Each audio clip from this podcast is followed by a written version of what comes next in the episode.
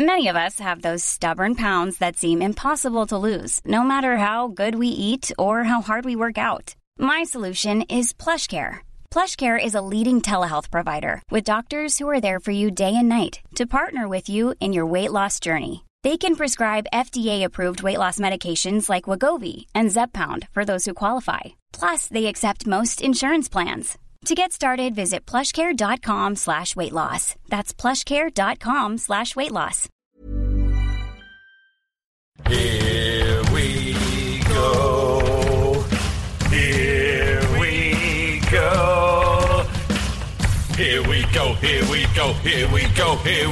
This is it. This is Top Flight Time Machine. I'm Andy Dawson. Pow, pow, pow. I'm Sam Delaney. So what? Welcome along. It's the second part of our special series, 50 Greatest British Moments. And this is part two, and we're going to be going from numbers 40 down to 31. Ooh, isn't it exciting? Some of these have been submitted by yourselves. We can't remember who submitted what, so we're not giving any shout-outs, as I think they call them, Sam. But you'll know if you sent one of these in on Twitter or email. You'll have that personal pride. Yeah, you can feel good about yourself, however briefly. We just take all the glory ourselves by reading them out. All right, number 40. What have we got? Where's the list gone? Fuck, where is it? There. Hang on, I haven't got this list. I've just realised. Yeah, I haven't sent it to you. Oh, okay. Yesterday I was just reading them out anyway. Element of surprise, I thought. Yeah, I want to see you react. Good. Yeah. React. Live reaction videos. That, just as a separate thing, that I saw a live reaction. I was on YouTube looking for disco goats, because there's a great video. I don't know if you've seen it, of some goats dancing to Saturday Night Fever, Staying Alive. And I thought, I'll have a little look at that, you know. And I looked at one, I liked it. I thought, I've got time before I have to take them to school. I'll have a look, dig around, see if there's any more of that. Did you think, I like what I see here? I like it. Yeah, that's what I thought. I thought, I like what I see. I'm hungry for more. So the next video down I clicked on, and I thought, right, and I'm rubbing my hands thinking, fucking great, here we go, some seconds more fucking disco goats, the Bee Gees. What else do I want from a morning? Some fucking twat in America going, hi guys, okay, so thanks for joining me, remember to subscribe. Okay, we got today's a reaction video, and it's a reaction video to something that dropped over the night called Disco Goats. Let's see what this is all about. What? And I'm like, you absolute fucking cunt. I want to see the Disco Goats, but you're the second most watched video entitled Disco Goats on YouTube, and you're just some twat reacting to it. So after my initial frustration and anger subdued, I then thought, fucking hell, why aren't me and Andy fucking monetizing reacting to things? That's a good point, yeah. This bloke's probably making a fucking fortune out of simply reacting to something. We can react to shit. Oh, we could bung loads of those out, yeah. That's in our skill set, reacting to things, isn't it? Yeah, if it's more lucrative than doing this, then that's where we'll end up, mate. We react to stuff all the time. Of course we do. That's what this is all about, yeah. This noise natural to us. Yeah. So we should stick it on YouTube anyway. Give us something, we'll react to it. Anything. Right, react to this at number 40 on the list. It's 2016, and it's the Cookie Monster, and he's on The One Show, and he's got a poppy on. Yeah. What's he fucking doing at The One Show? Well, he'd be promoting something, probably. Oh, yeah. Why shouldn't the Cookie Monster be on The One Show? Maybe he's got that. To be honest, I think that it's like a bit... I think The One Show is below him. I think it's beneath him. There's a lot of people who've been on The One Show who you'd think was below them. The One Show is like ultimate basic show, isn't it? It's like for the basic lifestyle. I think The One Show gets a bad rap. I think The One Show's better than that. Okay. Sometimes The One Show has features on there that are really interesting. You know, some of the out-and-about stuff. Yeah. I've never seen The One Show. I've seen clips of it. It's not just a low-rent chat show. There's more to it. But it's that geezer off of Country File. You just sort of think, I mean, I'm sure he's a nice fella. Oh, he's left now, I think. There's all sorts of cunts presenting now. Jimmy and Janus is presenting it the other week. Was he? Fucking hell. Yeah. Amazing. Jimmy and Janus has presented it. Alex Scott, the lady footballeress, she's presented it. Yeah. Any cunt does it. But Not us. We haven't had the fucking call. Not us, obviously. Although there was a thing yesterday about the head of comedy at the BBC, Shane Allen. He says we need to look beyond our usual sources for comedy. We need to look to the likes of TikTok for our new talent and all this sort of thing. I thought, well, fucking, there's podcasts, there's this. Get us doing the One Show. What could possibly go wrong? No, that would be a disastrous day for Britain. He says we need to look beyond the comedy clubs. Well, I think you've always needed to look beyond the comedy clubs if you're going to do your job properly, but there you go. I'm not bitter. Well, comedians, they're not that funny because they're not. The thing about them is they always need a microphone and a load of pre-prepared jokes and a silent audience who paid money to be there. Yeah. I saw a little clip. It's a bit of a setup, I think. Of course it is. I saw a little clip of the blankety-blank comeback that's due over Christmas with Bradley Walsh presenting it, and Jimmy Carr was one of the guests, and it just showed him doing it. He turned around and looked up at the row behind Amir Khan's there, and he said something about, I suppose Boxing Day is better for your family, or something like that. And I just thought, that's a really, really weak... Yeah, I can't believe Jimmy Carr's done that. Pre-prepared gag. And I thought, the thing about... Blankety blank used to be. It was quite ramshackle, wasn't it? You know, they didn't have anything prepared. They just winged it. But if they're going to go in there with fucking pre-written lines like that, it can fuck off. Well, hang on, you say that, but it was the bits. It was the terribly torturously written sort of riddles that made it. Yeah, they were written. Yeah, they were written. I mean, we're not saying Wogan was making them up off the cuff. No, of course not. But the reactions of the panel. You know, if they weren't funny people, then they didn't get to be funny. You had to sit bottom centre to be funny. It was sink or swim. Yeah. If you got booked on blankety blank, your agent would say, right, I've got an opportunity for you to go on blankety blank. But I won't lie, it's because another one of my clients has had to drop out at the last minute with an extremely severe sexually transmitted disease. Very severe, yeah. I won't tell you who it is or what it is, but suffice to say they were rushed to A&E. When it presented itself. Now, I've managed... by the by. Now, that's by the by. I've got onto the producers at Blankety Blank and I've pitched you. They've never heard of you, but they're desperate. So they say you do it. Now, there's 200 quid, right? Good fucking money. Remember, it is 1979.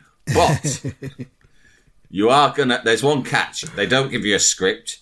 No one's going to feed you any jokes. You've just got to react to what Terry Wogan says. Proper seat of the pad stuff. And are you up for it? Fucking hell, this is not for the faint-hearted, right? You're going to be swimming with sharks. Wogan, I've heard Lulu's going to be on it, right? You could be sat next to her. She's fucking funny. She can do off the cuff. You might get Roy Castle, and he's a pro. If you get Castle, I will tell you now. If you get there and Castle's there on your row, you are fucked. And there's no shame in being shit canned by Castle because it's happened to the best of them. So, to be honest, if Castle's there, I wouldn't even try to be funny because that'll just provoke him. You're just going to look like a cunt, so don't even bother. It'll provoke him, and then he'll really go for the throat. Next thing you know. I saw someone try to be funny once at his expense, and next thing you know, he's got his fucking trumpet out, and then you're fucked. There's two ways to play blankety blank. You play for laughs or you play to win. No, if Castle's there, you're going to have to play to win because you ain't going to get the laughs.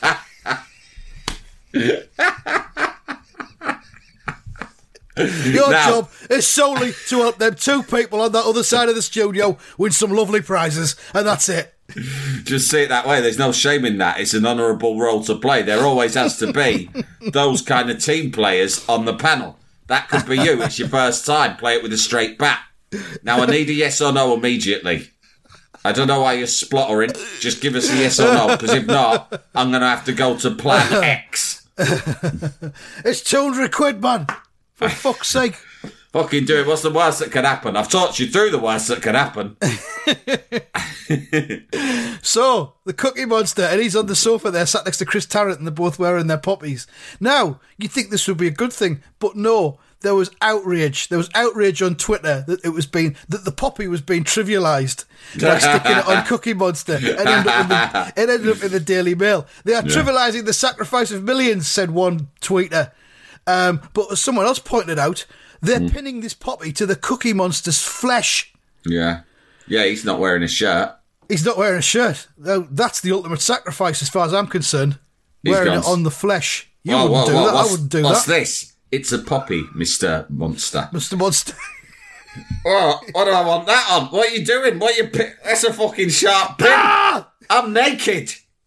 Oh, yes, but it's a sign of respect. Well, not fucking respect to me. Fuck off. Ah! So, yeah. You fucking cunt. Who'd have thought? Who'd have thought that would be so controversial? But there we go. And it's made it number 40 in the list. The Cookie Monster on the One Show with the poppy on. Number 39. Another television moment.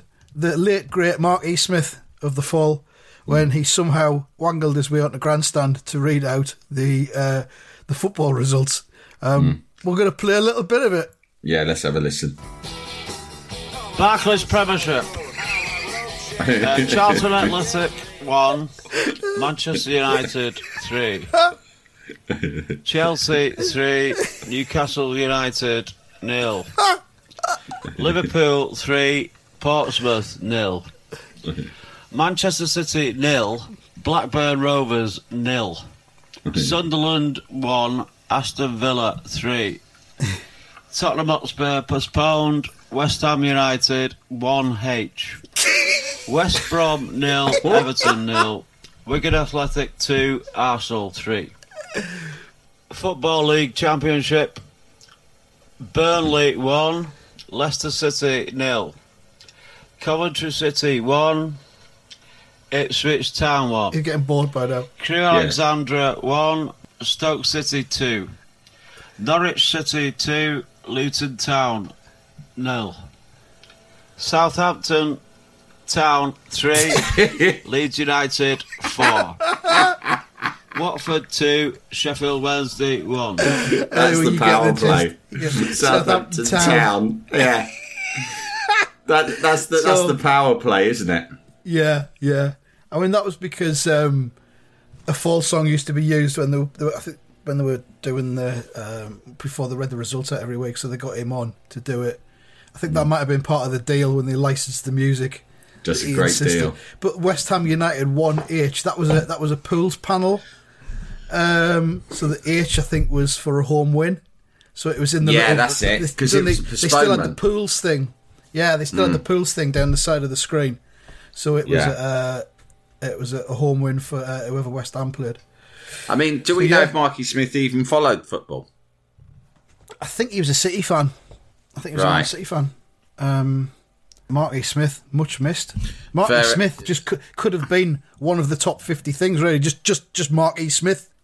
The thing about the BBC is occasionally there is someone there who's got the balls and the imagination to exploit the platform in a way that's a little wink to the 3%. Do you know what I mean? And go, it's all right. I know most of what we fucking bash out is an insult to everyone. But don't worry, there's still some of us who are keeping the fucking flame alive, right? And here we are. If you were like the head of the BBC, the Director General. Oh, imagine. Like basically if Sir Marmaduke Hussey decides to retire and gives the job to you, for instance, the best way to approach that job is to troll the Daily Mail and the 97% constantly. Because at the moment... what's happening is the BBC dance to the fucking jig played by the Daily Mail's comment section, right? Because they are terrified, they're gutless, and the thing is, in some ways, they're right to be scared because the current government are all they're all in league with Murdoch and the rest of the commercial media to bring the BBC down, right? So and they will attempt to do so, but the BBC should just think, do you know what? Fuck it. Let's just fucking show them that we don't give a fuck. Because if not, why do you even exist anyway? You might as well not exist if you're going to let your whole agenda be dictated by a fucking bunch of, like, you know, easily offended, unimaginative fucking idiot housewives in Surrey, right? Well, I mean, could you imagine if this podcast was funded by the BBC? Because they do a lot of podcasts. Oh, if we did this on the BBC and somebody got wind of something we'd said, plenty of incidents, plenty of examples. Oh, every day. Outrage. Yeah. Yeah, every day. I mean, the thing is, I've said before, I think the BBC do too many podcasts, and there's various things they want to fucking keep their snout out of because it just makes it harder for the rest of us who are trying to, you know, plough our lone furrow. But the thing is, what I'm saying is, if I could nominate head of the BBC, it would be you, Andy, and I would encourage you to troll the Daily Mail every day by doing things, but low-key trolling. And you saw a great example of a low-key troll there by Mark E. Smith by simply reading all the scores and everyone sitting and the foaming-mouthed former major in his Gloucestershire cottage is sitting there enraged by the fact that there is this man from the North Country in a rock and roll band who's been allowed to read out the association football scores, and he's waiting. He's waiting for him to make a drug reference. He's waiting for him to swear. He's waiting for him to do what the Sex Pistols did that time. He's almost... This retired major has got an erection. He's got an erection. Because he's so excited about the prospect of it, right? Yeah, yeah. He's going, go on, swear, you horrible little northern monkey man, right? And then I can vent my spleen at the Director General. Yeah, and I have my letter right. I have my Basildon pond and my fountain pen at the ready, right? And he goes, no, I'm just going to fucking read them straight. And he gets all the way down to halfway through the championship, and then he just drops in a Southampton Town, right? And that's right. Try complaining about that, pricks. You're going to look like a cunt if you do. But we both fucking know that I've got one over on you there. Exactly that. So that's number 39. We need to speed these up. We're only two in, and we're about halfway through the episode.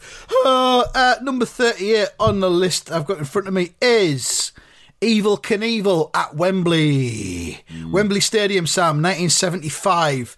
Evel Knievel. I mean, Evel Knievel is the most 1975 thing of all that's possible. And he came over from the US to Wembley Stadium in front of 90,000 fucking people. All right, cunts, I'm here to jump around on a motorbike.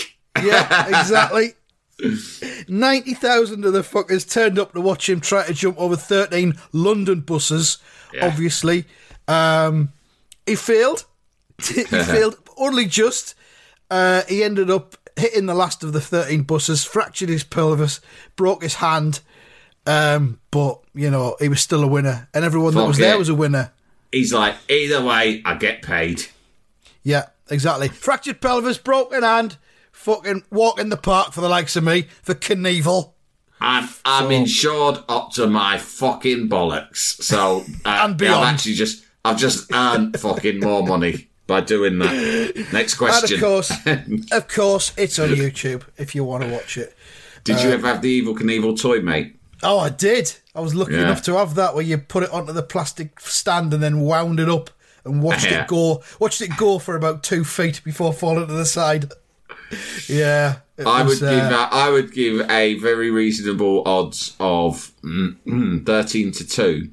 That between now and Christmas, you might be on eBay looking to buy yourself one of those. I think, did they not reissue it a few years ago? Did they not bring it out again? Yeah, I think they might have done. But I'll have a look, A little treat for myself at Christmas. Why not? Why not? Onwards, what we got? Number 38. That was number 38. Number 37. An ITV TV show, quite simply. An Audience with Billy Connolly, which for me is one of the finest hours of stand-up comedy ever. What year was that? That was about 85, I think. 10 years after Evel Knievel. You've got Billy Connolly there in a room full of his, I would say peers. They weren't his peers. They were like entertainment celebrities. You know, the likes of Laurie McMenemy was there. Yeah. Is he classed as like entertainment? I don't know. Well, when he was manager of Sunderland, it wasn't like entertainment, but Barbara Dixon, so many others. I think Dempsey and Makepeace were there. Was Elaine Page there? She might not have been. I think she might have been a rift with her and Dixon by that point. So Honeyford? You got one or the other. I think Honeyford was there, yeah. But, I mean, it's great. You can watch it solely to go through the audience when they have the cutaways to the crowd and go, dead, not dead. Yeah, and a lot of them are dead, mate. Yeah, but, well, they lived lives that shone bright, didn't they? So, yeah, but I mean, Billy Connolly. Billy Connolly's the only comedian I've ever seen where I've been almost kind of reduced to pissing myself. Literally. Really? Oh, fucking hell, yeah. Newcastle City Hall a few years ago. But that hour is just incredible from start to finish. And it still gets repeated regularly on ITV4, which just goes to show how good it is. It's probably on the ITV hub right now. I'll watch it. I'll watch the cunt. Yeah, you watch the fuck out of it, mate. Jalapeño. Here's a brief but annoying message to let you know that you wouldn't be hearing this brief but annoying message if you were a subscriber to our Iron Filing Society Patreon offering. For the price of a pint and a St Clement's each month, you can get up to 4 episodes a week, 9 months before the rest of the world gets them. Early access to regular episodes, lots of other marvellous benefits, and there's absolutely no adverts or brief but annoying messages like this that will get right on your tits. Find out more and subscribe now at tftimemachine.com/ironfilings. Jalapeño. If you're looking for plump lips that last, you need to know about Juvederm lip fillers. With Juvederm Volbella XC and Juvederm Ultra XC, your lip look, whether it's subtle or bold, can last up to 1 full year with optimal treatment and no additional maintenance. Find a licensed specialist and see if it's right for you at Juvederm.com today. That's Juvederm.com. Add fullness to lips in adults over 21 with Juvederm Volbella XC or Juvederm Ultra XC. Do not use if you have severe allergies or a history of severe allergic reactions, or if you're allergic to lidocaine or the proteins used in Juvederm. Tell your doctor if you have a history of scarring or taking medicines that decrease the body's immune response or that can prolong bleeding. Common side effects include injection site redness, swelling, pain, tenderness, firmness, lumps, bumps, bruising, discoloration, or itching. As with all fillers, there's a rare risk of unintentional injection into a blood vessel, which can cause vision abnormalities, blindness, stroke, temporary scabs, or scarring. For full, important safety information, visit Juvederm.com. Hey, I'm Ryan Reynolds. At Mint Mobile, we like to do the opposite of what Big Wireless does. They charge you a lot, we charge you a little. So naturally, when they announced they'd be raising their prices due to inflation, we decided to deflate our prices due to not hating you. That's right. We're cutting the price of Mint Unlimited from $30 a month to just $15 a month. Give it a try at mintmobile.com/switch. $45 up front for 3 months plus taxes and fees. Promo rate for new customers for limited time. Unlimited more than 40 gigabytes per month slows. Full terms at mintmobile.com. Jalapeño. Number 36, another profanity-filled TV show. QED on BBC One. Again, about 1985, I think. John's not mad. John's not mad. The different times, wasn't it? Because we, like, I don't think, certainly I hadn't, most people hadn't heard of Tourette's before then. And QED, question, evidence, decision. I'll go with that, yeah. Yeah, who knows? Like, masquerading as a sideshow. Explain, demand. Yeah. With us, Sam Delaney and Andy Dawson. Right. The all-new QED show. Yeah. It's about science and beyond. And right? Cartoons. QED, you're not fucking fooling anyone. They've gone, right, exactly. We've got a great... Boss, I've got a fucking cracking idea for the next episode, right? I found this fucking nutter in Scotland. He can't stop swearing. Yeah, but I mean, what's that got to do? Like, ah, well, it's a condition, you see. It's called Tourette syndrome. Anyway, it's going to be fucking box office stuff. Massive. And that's all it was, wasn't it? I mean, it's awful, really, and people still love it to this day. I mean, I commissioned an article once on a magazine which was the best documentaries of all time, and that came top. And this was an article probably in about the year 2000. So it's already 15 years before. But you know, people are like, fuck, you know, you'll never beat that documentary. It's the best thing ever. So I rewatched it at the time, and of course I laughed, but it was just like, here is a fucking guy who's got a really bad twitch. And says cunt all the time. Basically, what I'm saying is, still funny, between us, still funny, but wouldn't get away with it now, would you? John Davidson was the man, old boy at the time, and I met him. I went up and interviewed him for Front Magazine. Oh, my God. About 2008, I think it was. Went up to Galashiels in Scotland, where he still lives, and obviously he's a local character, a local celebrity, if you like, and he was working as a caretaker at a local youth centre, I think it was. So I went and met him and interviewed him. Obviously, you know, it wasn't an exploitative interview. It was kind of a celebration of that documentary. He realises how good it's been because it put Tourette's on the map. And like you said, we didn't know what it was before that. So he's got no issue with it. No, he's got no issue. He's fine with it. I mean... How's his Tourette's? It's still there. I met him and within 30 seconds, he called me a fucking poof. So he'd made his assessment of me, an English journalist...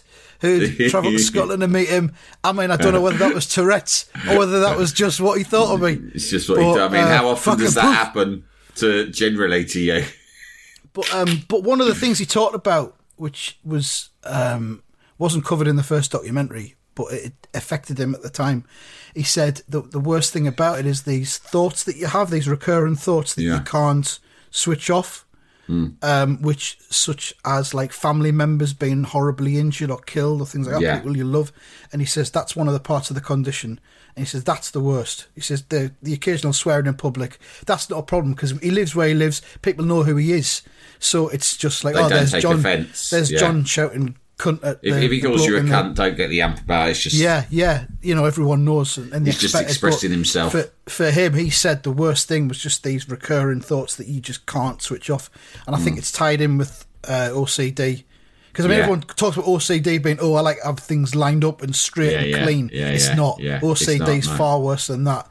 And it's kind of like this. It's stuff like compulsive thoughts that you just can't. Yeah, that's like that Bryony Gordon book that I've talked about before. Right, yeah. And she had it, and she says the same thing. She says it's sort of annoying that OCD is just chucked around now casually. Yeah. It's a serious condition. People go, I'm a bit OCD about that. Exactly. She was plagued throughout her youth by, like, these sort of, these monstrous, like, sort of imaginings that she had murdered a child.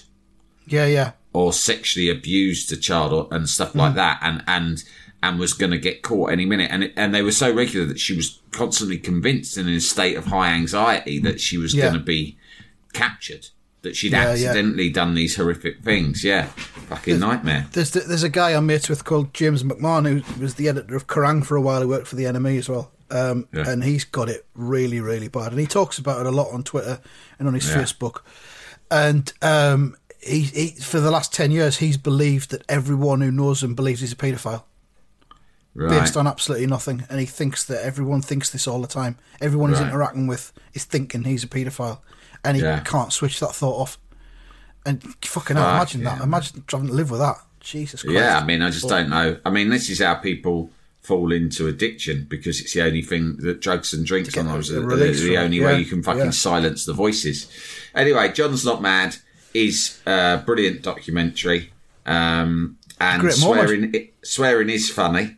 And I sometimes have those thoughts and urges. I think everyone does it to some degree, but that's why we've got this podcast. This is an outlet for the very worst, most stupid things that pop into your head. Thank God. Thank God for this podcast. Number 35, another TV moment. I think you suggested this one, Sam. The moment when the pencil was smuggled into the Big Brother house. In series one. What number's this coming in at? 35. To me, this is like a top 5. This is the moment. You should have fucking compiled the list then.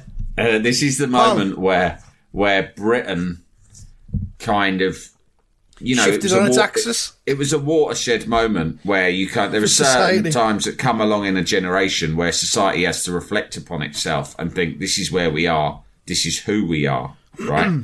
And when Nasty Nick smuggled a pencil inside the Big Brother house in Series 1 of Big Brother, I think it made everyone think, well, we've been through the 90s. Thatcher's gone. We've had, you know, a few years of New Labour. The country seems to be a better, kinder, more compassionate and progressive place. Things can only get better. They sang to us and it seems to be happening. That's what they fucking said. And this was the first glimpse, a few years before the invasion of Iraq, the first glimpse of the fact that maybe it wasn't all as rosy as Mr. Blair would have us believe. Yeah. Right? Yeah. It was also a little clue as to... Because I thought in the 90s we'd basically cast out the 97%. I thought that for a while. I thought, now it's so embarrassing to be like a silly, posh Tory cunt, right? that they'll never come back ever again. But it's very much like in Star Wars that they defeated the Empire, but then the First Order rose again. Because hiding in the shadows, there were still all these Etonian cunts, posh cunts, Nigel Farage, golf club dickheads, right? They were all fucking just hiding, keeping their heads down, hoping we didn't notice, waiting to rise again. Yeah, and the first clue of that, the hint of that, was Nasty Nick. Yeah, because Nasty Nick was a bit of a prick, wasn't he? And he fucking smuggled that pencil in, right, to write secret messages to people. Mm-hmm. And we should have fucking spotted that. These cunts are still around. Be vigilant. Yeah, and we didn't. We didn't. The warning sign was there, and we paid it no heed. If anything, we egged him on. We revelled in it. Didn't we? And then Craig the Builder Big Brother's got worse. Craig the Builder won. There was a geezer on it called Anthony, who I think had it off with Makosi in series whatever, the best series, which was the one with Makosi, right? Yeah. And he had a catchphrase, a Geordie, and his catchphrase, fireman, wasn't he? Yeah. His catchphrase was like that. Right, yes. Right. Yeah. He fingered Makosi in the pool, didn't he? No, he put his willy in her. Did he? There's a great clip that I was watching recently. I think someone sent it to me for this, of her claiming that she was pregnant in the house. She's going like, basically, he's got me pregnant. And they said, well, what are you going to do if you're pregnant? She went, I'm going to have it. I've decided. She just shanked him on Big Brother like the day before. Anyway, he left the house and everyone thought, he's going to be a big celebrity because he was one of the most sort of popular people in the house. And then I remember about a year later, I hadn't heard anything about him for a while. And I was watching TV late at night and an ad came on. And it was someone from behind in spandex, really tight spandex, dancing to sort of disco and wiggling his bum. And I thought, who's this cunt? And then all of a sudden he did a theatrical spin round, pointed at the camera and went, it's me. And it was Anthony, and he'd thought, fucking hell, I haven't had as much work as I thought, so what I'm going to do is I'll take my popular catchphrase and just extend it, much like Lenny Henry did with OK when he was on Tiswas. So that was another good moment, but I mean we could do 50 Big Brother moments. I was going to say we could, yeah. So yeah, and I remember watching the repeat of that series when they showed it at the 20th anniversary a few months ago, and of course Nasty Nick was always referred to as Nicholas throughout that series. Was they didn't call him Nick very often. Wow. No, it was called Nicholas. That's the mark of a Lampard as well, isn't it? Yeah. Day 7, like, Nicholas seems to have acquired a pencil. He's got a fucking pencil. When this gets out, there'll be questions asked in the House of Commons, House of Commons. I love it when things used to, in those days, get escalated to, like, prime ministerial level really quickly. Like when Shilpa Shetty Poppadom gate, which is another great Big Brother moment. Yeah. And poor old Gordon Brown, who's the most serious prime minister of his age. Do you know what I mean? Yeah. Like, really old-fashioned, parsimonious kind of prime minister. That now. And he's being forced by his spin doctors to comment on Shilpa Poppadom. Is it racist, Prime Minister? You can sit there again. I haven't got a fucking clue what you're talking about, and I couldn't give a fuck. Who is Shilpa Poppadom? Oh man! So that's number 34. No, it's not. It's 35. Number 34. We better crack on here. Number 34. Another serious man, William Little. The life of William Little is the 34th greatest moment in British history. Do you know who William Little was? No. The King of Digging. He was a British civil engineer who gained fame by digging an extensive network of tunnels under his home in London. He inherited a 20-room property in Hackney, 20 rooms, and he dug out a cellar in the mid-'60s. Having done so, he said that he, quotes, found a taste for the thing and kept on digging for 40 years. I knew you'd love this. He created a network of tunnels, wide and narrow, on several levels in all directions, some of them up to 18 metres in length and reaching down as far as the water table. Ooh. One excavation connected with the Dalston Lane Tunnel and the railway line. And tell me he got to Disneyland. Neighbours complained when sinkholes began to appear in the pavement and water and power supplies were interrupted.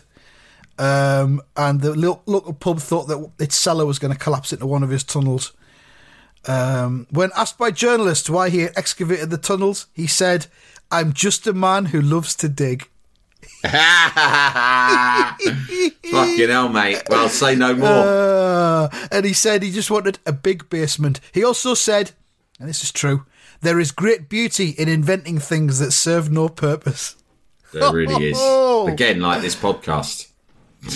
There you go. And he was eventually evicted from his house, and he had to cover the costs to make the house safe, £293,000, and he was moved to a hotel before being rehoused in an apartment in a high-rise building, and he was put on the top floor to discourage tunnelling. Don't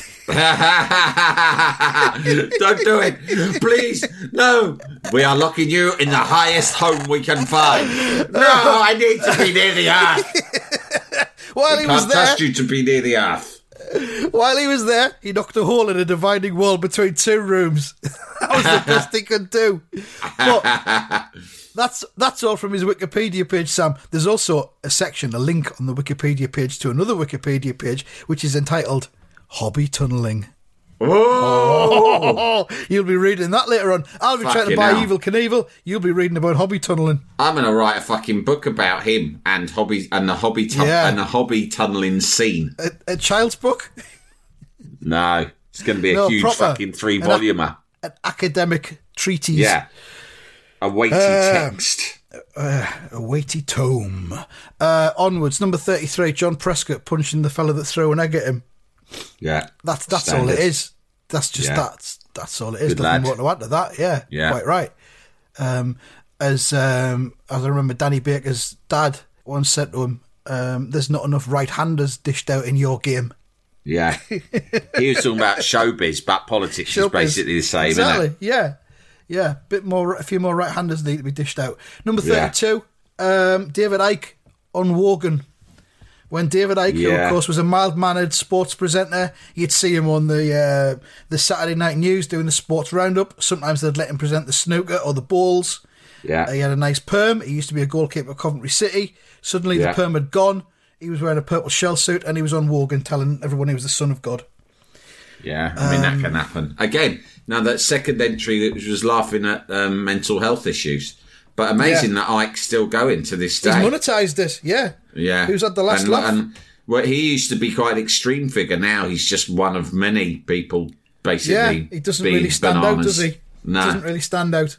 But at the time... No, he's gone mainstream. His sort of viewpoints have gone from being mad to being mainstream. I think his viewpoints have stayed the same. I think the public have shifted towards his viewpoints. No, that's what I mean. What I mean. They seemed on the fringes, and now they've come into the mainstream. The internet has united them all, hasn't it? Because they've all got like somewhere for them to hang out together now. So that's number 32, and finally number 31. This was one of the most shocking TV moments of my life. The Blue Peter Garden got smashed up, Sam. Yeah, I know. And I don't know what year this was. Someone got in. Why would anybody do that? When you say someone, we know it was Les Ferdinand and Dennis Wise. Dennis Wise, yeah. Well, I don't know. Do we? That was rumoured, but I don't think they've ever confessed to it, have they? Before we start libeling, I got to know Les Ferdinand, and I can't remember. I must have brought this up with him at some point. Did you not tell me that he just? You'd asked him, and he'd just sort of give you a cheeky grin or something like that. Yeah, something like that. Fucking hell, I might text him. I still text him sometimes. I might just text him and go, mate, I know you're busy and you're the director of football of QPR these days, but... 2017, Les Ferdinand squashes rumours of Blue Peter Garden vandalism. So it's because they went to a school called Holland Park, which I know because it is West London where I grew up, and Holland Park is one of the poshest areas in London.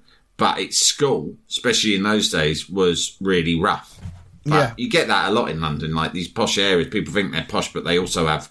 There's no area that doesn't also have, like, huge fucking sprawling estates with all sorts going on. And Holland Park was no different. And that school in my area in the 80s and 90s was... I mean, I think, like, Lily Allen went there, so you had posh people going there, but you had it was really fucking mad and renegade as well. So it was right by Ladbroke Grove, so you had a lot of kids from Ladbroke Grove there too. And so all that was known was that some kids who went to that school jumped into the Blue Peter Garden because it was in walking distance from the school, BBC Studios, and you could just walk over there and jump in. So I think people thought, well, who was at that school at that era? They checked out the alumni list. They saw Les Ferdinand and Dennis Wise were there. They thought, must fucking be them. Well, and there's another rough school right next to BBC called Cardinal Vaughan, I think it's called. They're both fucking mad schools. Well, so Les had jokingly confessed to it years before that, but then he retracted. He shat himself, didn't he? Yeah, he did. And he then said, not only was he not involved, but he also said the Blue Peter knew who carried out the attack. So I don't believe that. But they kept it secret. Yeah, they kept it in-house. Biddy Baxter knows, but she took the secret to her grave. Well, maybe she did. Maybe she's not dead, I'm not sure. Maybe she took revenge herself in her own way. We'll never know. Are you saying, because I think she's widely reported to be dead, but are you suggesting that, in fact, like Tupac... and Michael Jackson. Like Tupac and Michael Jackson, the death was faked because she wanted to swerve something. Biddy Baxter is very much alive and well. Well, I assume she's well, but she's very much alive. Really? She's not dead. She's 87. She must have started on Blue Peter when she was about 9 then. She was running things when she was 9. Fuck me.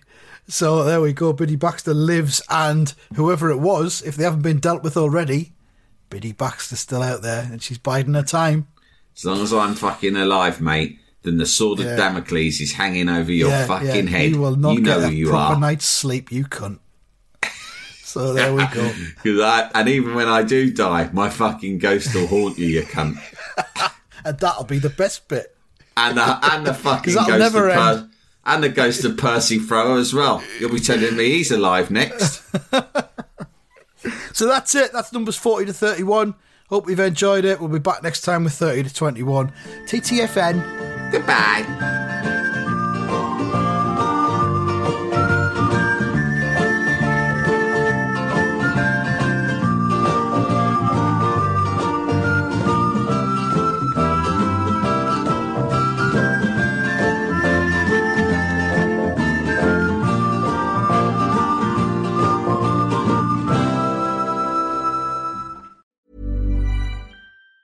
Even on a budget, quality is non-negotiable. That's why Quince is the place to score high-end essentials at 50 to 80% less than similar brands. Get your hands on buttery soft cashmere sweaters from just $60, Italian leather jackets, and so much more. And the best part about Quince, they exclusively partner with factories committed to safe, ethical, and responsible manufacturing. Elevate your style without the elevated price tag with Quince. Go to quince.com/upgrade for free shipping and 365-day returns.